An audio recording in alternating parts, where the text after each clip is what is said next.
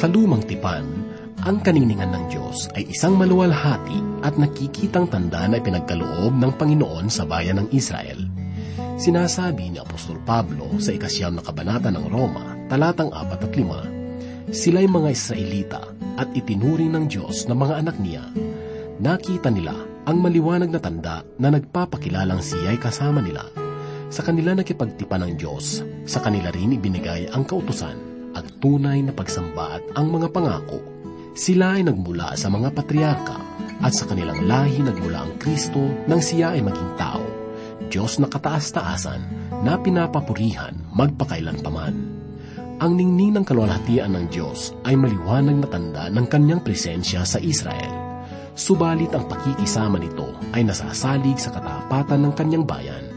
Ito ay nananahan sa templo bilang sagisag na ang Panginoon ang hari ng kanyang bayan. Subalit ito ay lumilisan kung ang puso ng mga Israelita ay pinamugaran na ng kasalanan. Ang kalwalhatian ng templo kung gayon ay nasasalig sa pagsunod ng bayan sa Diyos na kanilang dakilang Panginoon. Ang paksa na ating pag-aaralan sa mga sandaling ito ay ating matutunghayan sa ikaapat na po hanggang ikaapat na po at tatlong kabanata ng Ezekiel. Ito ay minsan pangyahatid ni Pastor Rufino de la Pere dito lamang po sa ating programa, Ang Paglalakbay.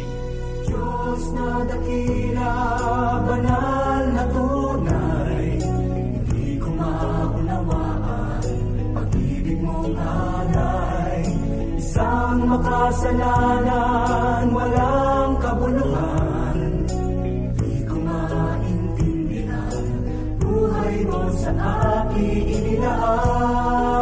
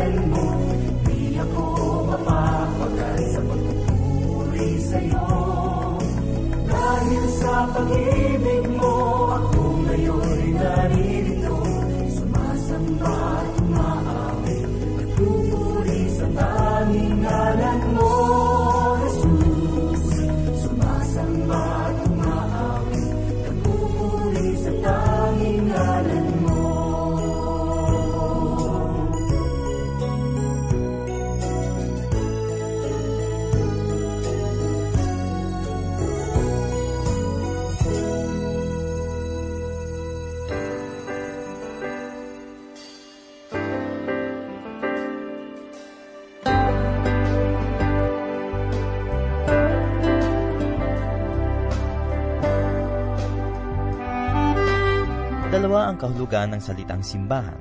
Una, isang gusali na pinupuntahan ng mga taong sumasamba.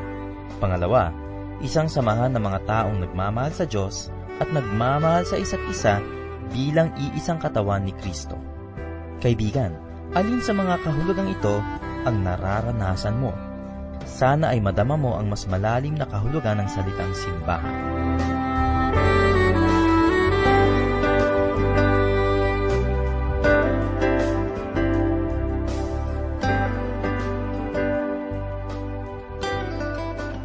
Hahanguin po natin ang ating pag-aaral at pagbubulay sa oras nito dito sa aklat sang ayon kay Propeta Ezekiel, kabanatang apat na po hanggang apat na po at tatlo.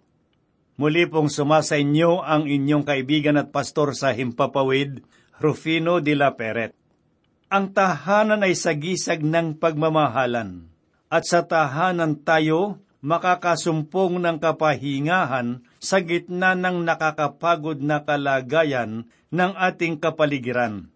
Sa banal na kasulatan, ang templo ay nangangahulugan ng presensya ng Diyos sa kanyang bayan. Kaya naman, sa panahon ng mga propeta, maraming Israelita ang naniniwala na ang templo ay hindi maaring bumagsak sapagkat ayon sa kanila, ito ay pinangangalagaan ng Panginoon. Kaya gayon na lamang ang kanilang pagkagulat noong ang Jerusalem kasama ang templo ay nawasak. Subalit ang pag-asa ay hindi naglalaho, sapagkat ang Diyos ay muling nagbigay ng pahayag tungkol sa panghinaharap na kalwalhatian. Ang ikapat na po hanggang ikapat na po at tatlong kabanata ng aklat ni Propeta Ezekiel ay naglalaman ng mga propesiya tungkol sa templo na itatatag sa panahon ng milenyo. Ang templong ito ang magiging lugar panambahan ng mga Israelita kung saan ang kalwalhatian ng Diyos ay mahayag. Ito ay tiyak na kaakit-akit. Subalit hindi ko na naising sumamba sa templong ito. Mas na naisin ko pang mamalagi sa isang lugar na tinutukoy sa ikadalawampu at isang kabanata ng pahayag, ang bagong Jerusalem. Naniniwala ako na ang lugar na ito ang magiging kalagayan ng mga mananampalataya sa panghabang panahon. Hindi ko alam kung saang bahagi ako maninirahan, subalit isang bagay lamang ang aking natitiyak, na ako ay mananahan sa bagong Jerusalem.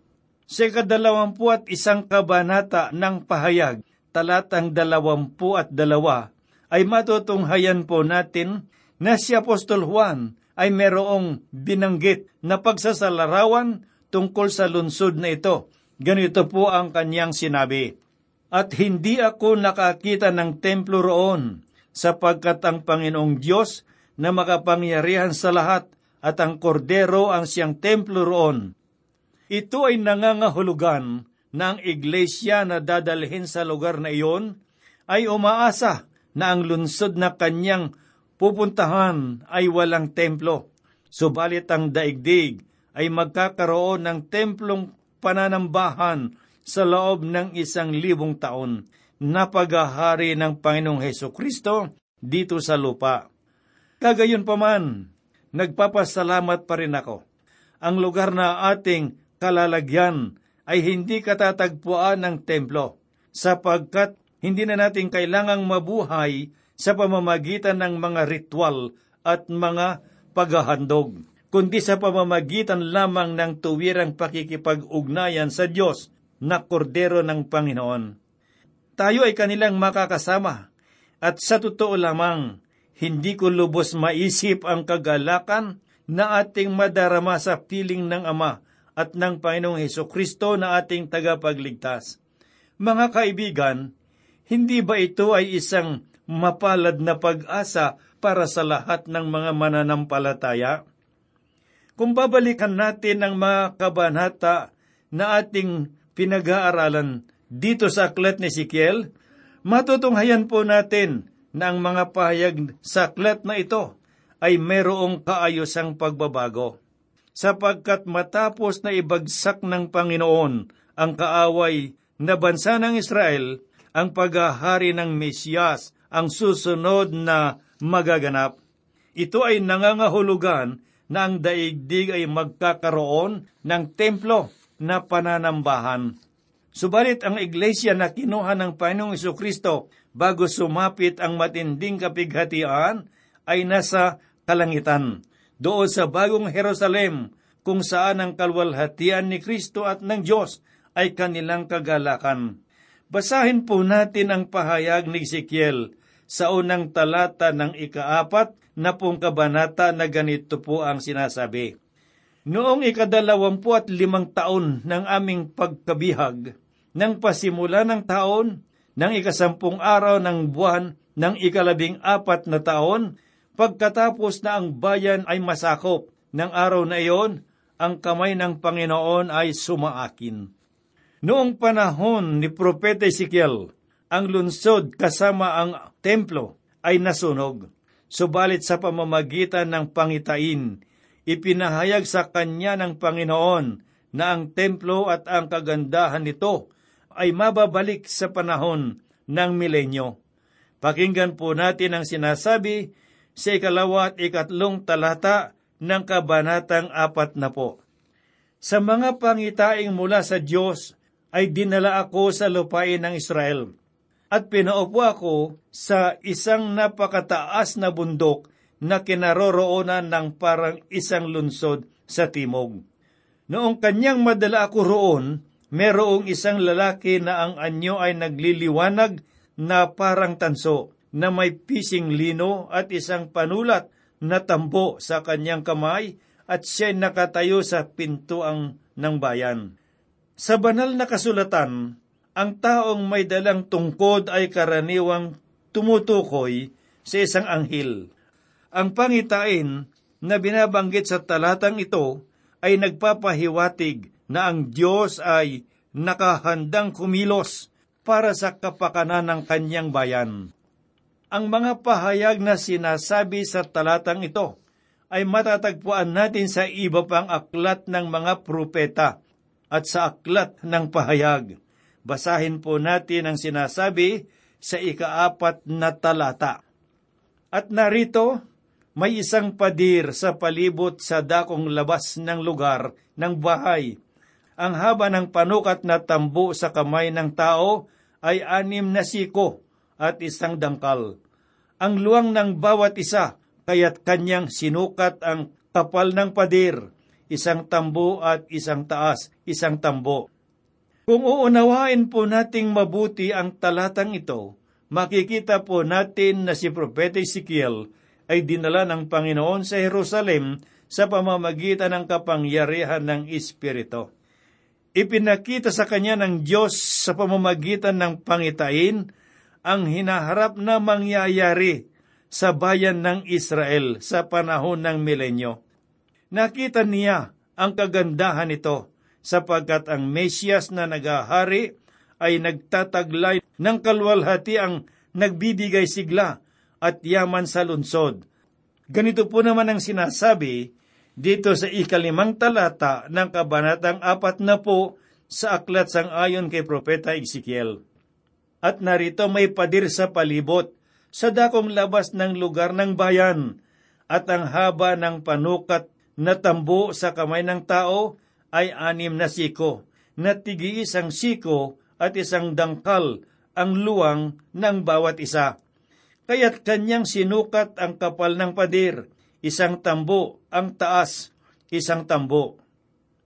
Simula sa ikalimang talata hanggang sa mga sumusunod na talata ng kabanatang apat na po, makikita natin ang kabuang pahayag tungkol sa templong itatatag sa daigdig. Ang kalagayan ng daigdig sa panahong iyon ay tiyak nakakakitaan ng pambihirang kagandahan.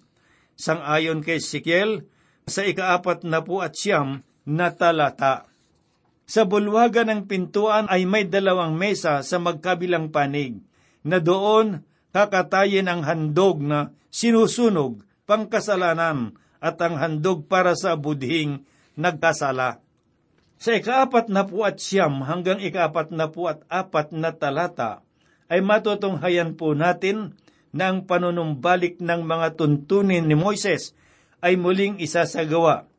Ang ibig pong sabihin, ang paghahandog sa pamamagitan ng apoy at ang paghahandog para sa kasalanan ay muling gagawin. Sinasabi sa ikaapat na po at isang talata ang kaayusang makikita sa panahong iyon. Basahin po natin ang nasusulat sa apat na po at isang talata na ganito po ang sinasabi. Apat na mesa ang nasa magkabilang dako sa tabi ng pintuan o walong mesa ang kanilang pinagkakatayan ng mga handog. Ang mga paghahandog na sinasabi sa talatang ito ay higit nating maunawaan sa ikapat na puat limang kabanata. Subalit sa pagkakataong ito ay malinaw na sinasabi na ang paghahandog sang ayon sa panuntunan ng kautusan ni Moises ay muling isasagawa. Ngunit hindi lamang ito ang mga bagay na nakita ni Propeta Ezekiel. Ang sabi niya sa ikaapat na po at apat na talata, ganito, Dinala niya ako mula sa labas patungo sa panloob na patio. May dalawang silid sa panloob na patio. Ang isa ay nasa tabi ng pintuang nakaharap sa timog at ang isa ay nasa tabi ng pintuan sa silangan na nakaharap sa hilaga. Ang templo ay mapupuno ng awitan, pagpupuri, sapagkat ipagdiriwang ng mga Israelita ang paghahari ni Heso Kristo. Basahin po natin ang sinasabi sa ikaapat na po at pitong talata. Sinukat niya ang bulwagan, ito'y isang daang siko ang haba at isang daang siko ang luwang. Parisukat at ang dambana ay nasa harapan ng templo. Muli po nating makikita ang mga ritual at handog na isinasagawa sa panahon ng milenyo. Ito ay maliwanag na katunayan ng templo ay mapupuno ng paghahandog. Alinsunod sa tuntuning nasusulat sa kautusan ni Moises. At sa ating pagpapatuloy, matutunghayan po natin sa ikaapat na po at tatlong kabanata ang mga pagsambang magaganap sa templo. Subalit mahalaga na maging malinaw sa ating mga kaisipan ang templo na itatatag sa milenyo ay mapupuspos ng kalwalhatian ng Diyos. Kung ating babalikan ang pangyayaring naganap sa huling mga araw ng templo, si Haring Solomon, ang kalwalhatian ng Diyos ay lumisan sa templo. Subalit sa ikaapat na po at tatlong kabanata ay makikita po natin na ang kalwalhatian ng Panginoon ay manunumbalik sa templo sa panahon ng milenyo. At ang pagbabalik ng kanyang kalwalhatian ay hindi lamang sa isang tanging dahilan at iyon ay walang iba kundi ang pag-upo ng Mesyas sa trono ng Israel bilang kaniyang hari. Basahin po natin ang sinasabi sa una at ikalawang talata ng ikaapat na po at tatlong kabanata na ganito po ang sinasabi. Pagkatapos ay dinala niya ako sa pintuang daan. Ang pintuang daan nakaharap sa dakong silangan, at narito ang kalwalhatian ng Diyos ng Israel ay nanggagaling sa dakong silangan. Ang kanyang tinig ay gaya ng lagaslas ng maraming tubig, at ang lupa ay nagniningning sa kanyang kalwalhatian. Ang pagbabalik ng kalwalhatian ng Panginoon ay magmumula sa silangan. Ang pagbabalik na ito ay larawan ng pagparito ng Panginoong Heso Kristo na taglay ang kanyang kadakilaan. Ito ang kapangyarihang pupuno sa templo at ito rin ang magiging kagalakan at pagpupuri sa mga Israel. Ang pagbabalik na ito ay hindi tulad ng kanyang pagkakatawang tao noong siya ay isinilang sa Bethlehem, kundi isang uri ng pagbabalik na tigib ng kapangyarihan at kalwalhatian. Pakinggan po natin ang nasusulat dito sa ikaapat na talata ng kabanatang apat na po sangayon sa sulat ni Propeta Ezekiel.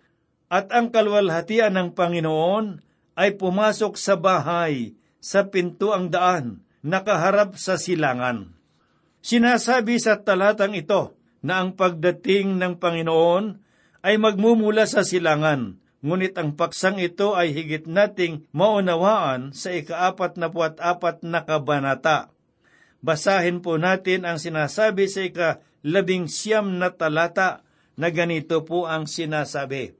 Iyong ibigay sa mga paring lebita mula sa angkan ni Sadok na lumalapit sa akin upang maglingkod ang isang guyang baka bilang handog pangkasalanan, sabi ng Panginoong Diyos.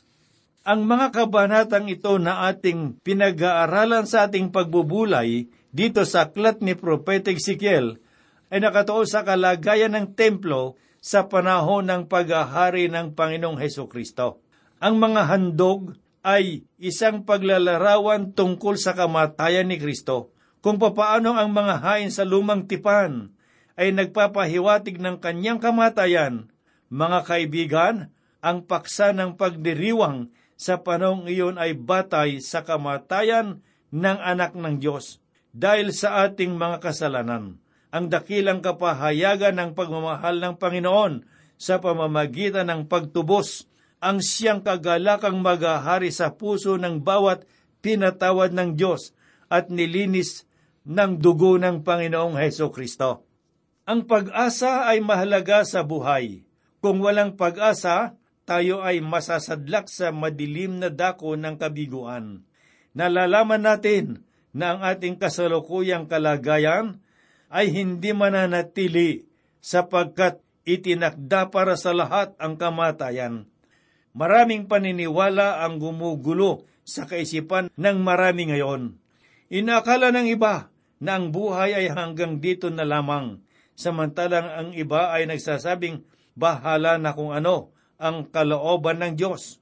Mga kaibigan, ang buhay ay hindi nakikita upang mawalan ng kabuluhan, kundi ito ay nilikha para sa isang magandang layunin at kalagayan. Subalit ang kasalanan ang naging dahilan kung bakit tayo nasasadlak sa pagdurusa at kahirapan ngayon.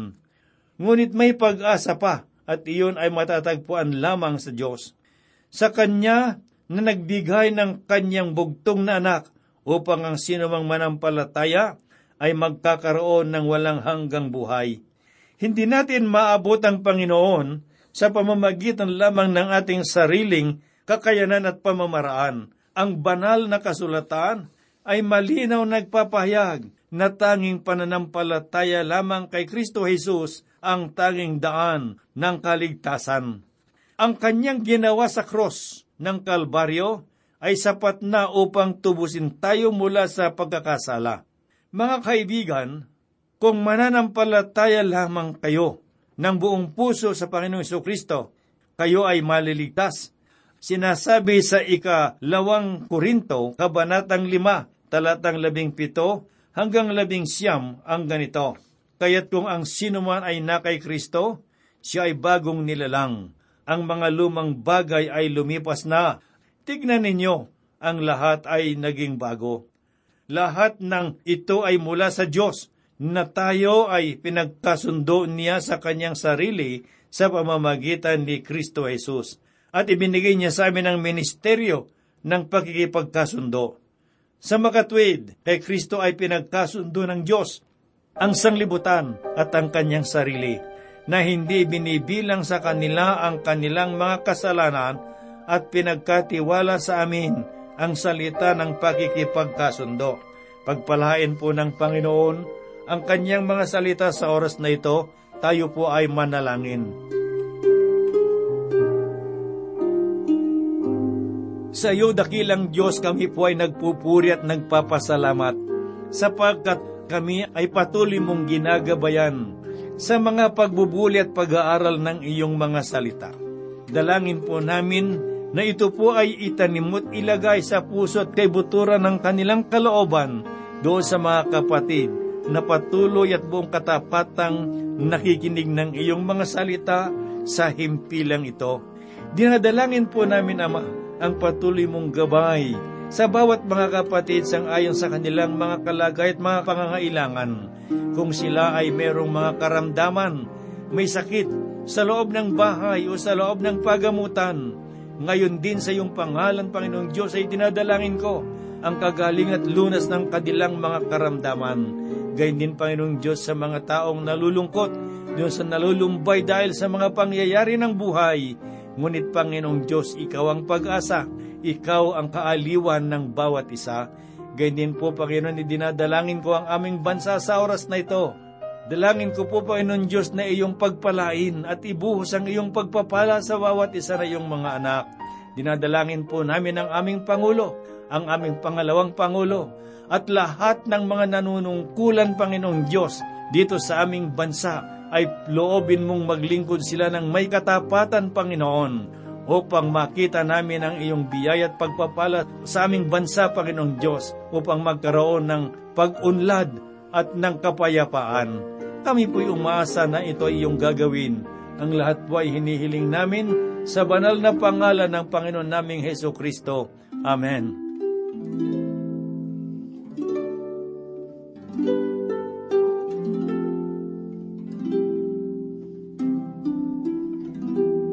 Sinabi ng Panginoong Hesus, Hindi ba't ang buhay ay higit na mas mahalaga kaysa pagkain?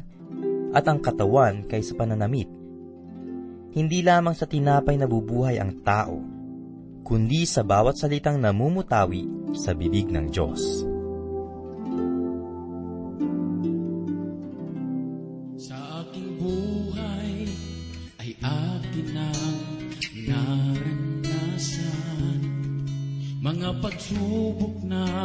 Ko kaya. Paglabanan Tibok ng puso ko'y nagsasabi ayaw ko na. Pagkat problema sa dibdib di na makaya. Sa iyo, O Diyos, lumalapit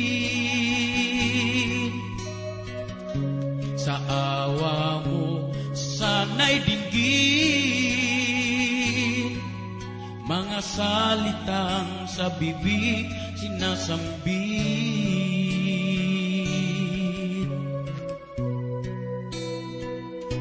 Jesus, ikaw ang pag-asa.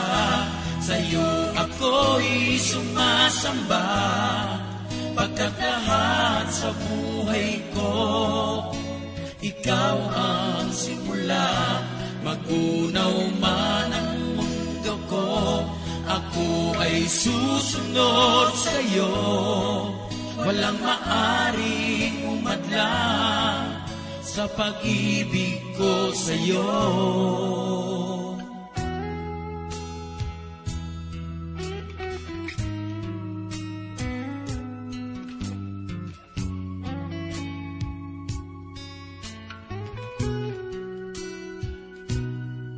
Mga problema'y bahagi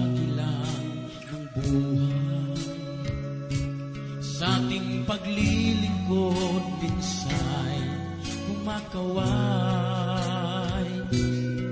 Upang subukan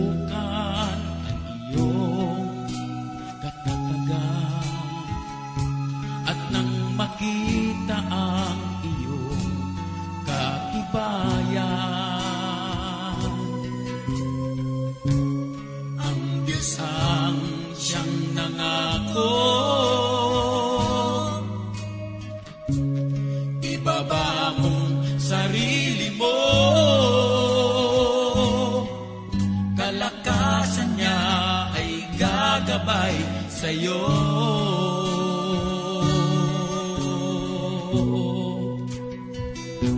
Jesus, ikaw ang pag-asa. Sa'yo ako'y sumasamba. Pagkat lahat sa buhay ko Ikaw ang simula. Magunaw man ang mundo ko Ako ay susunod sa'yo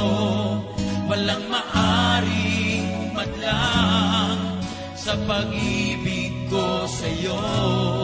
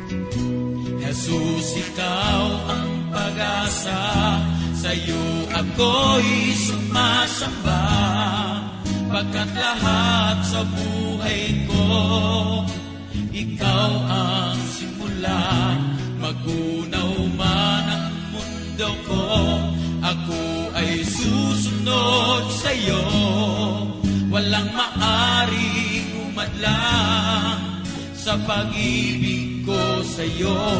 Jesus, ikaw ang pag-asa. Sa iyo ako'y sumasamba.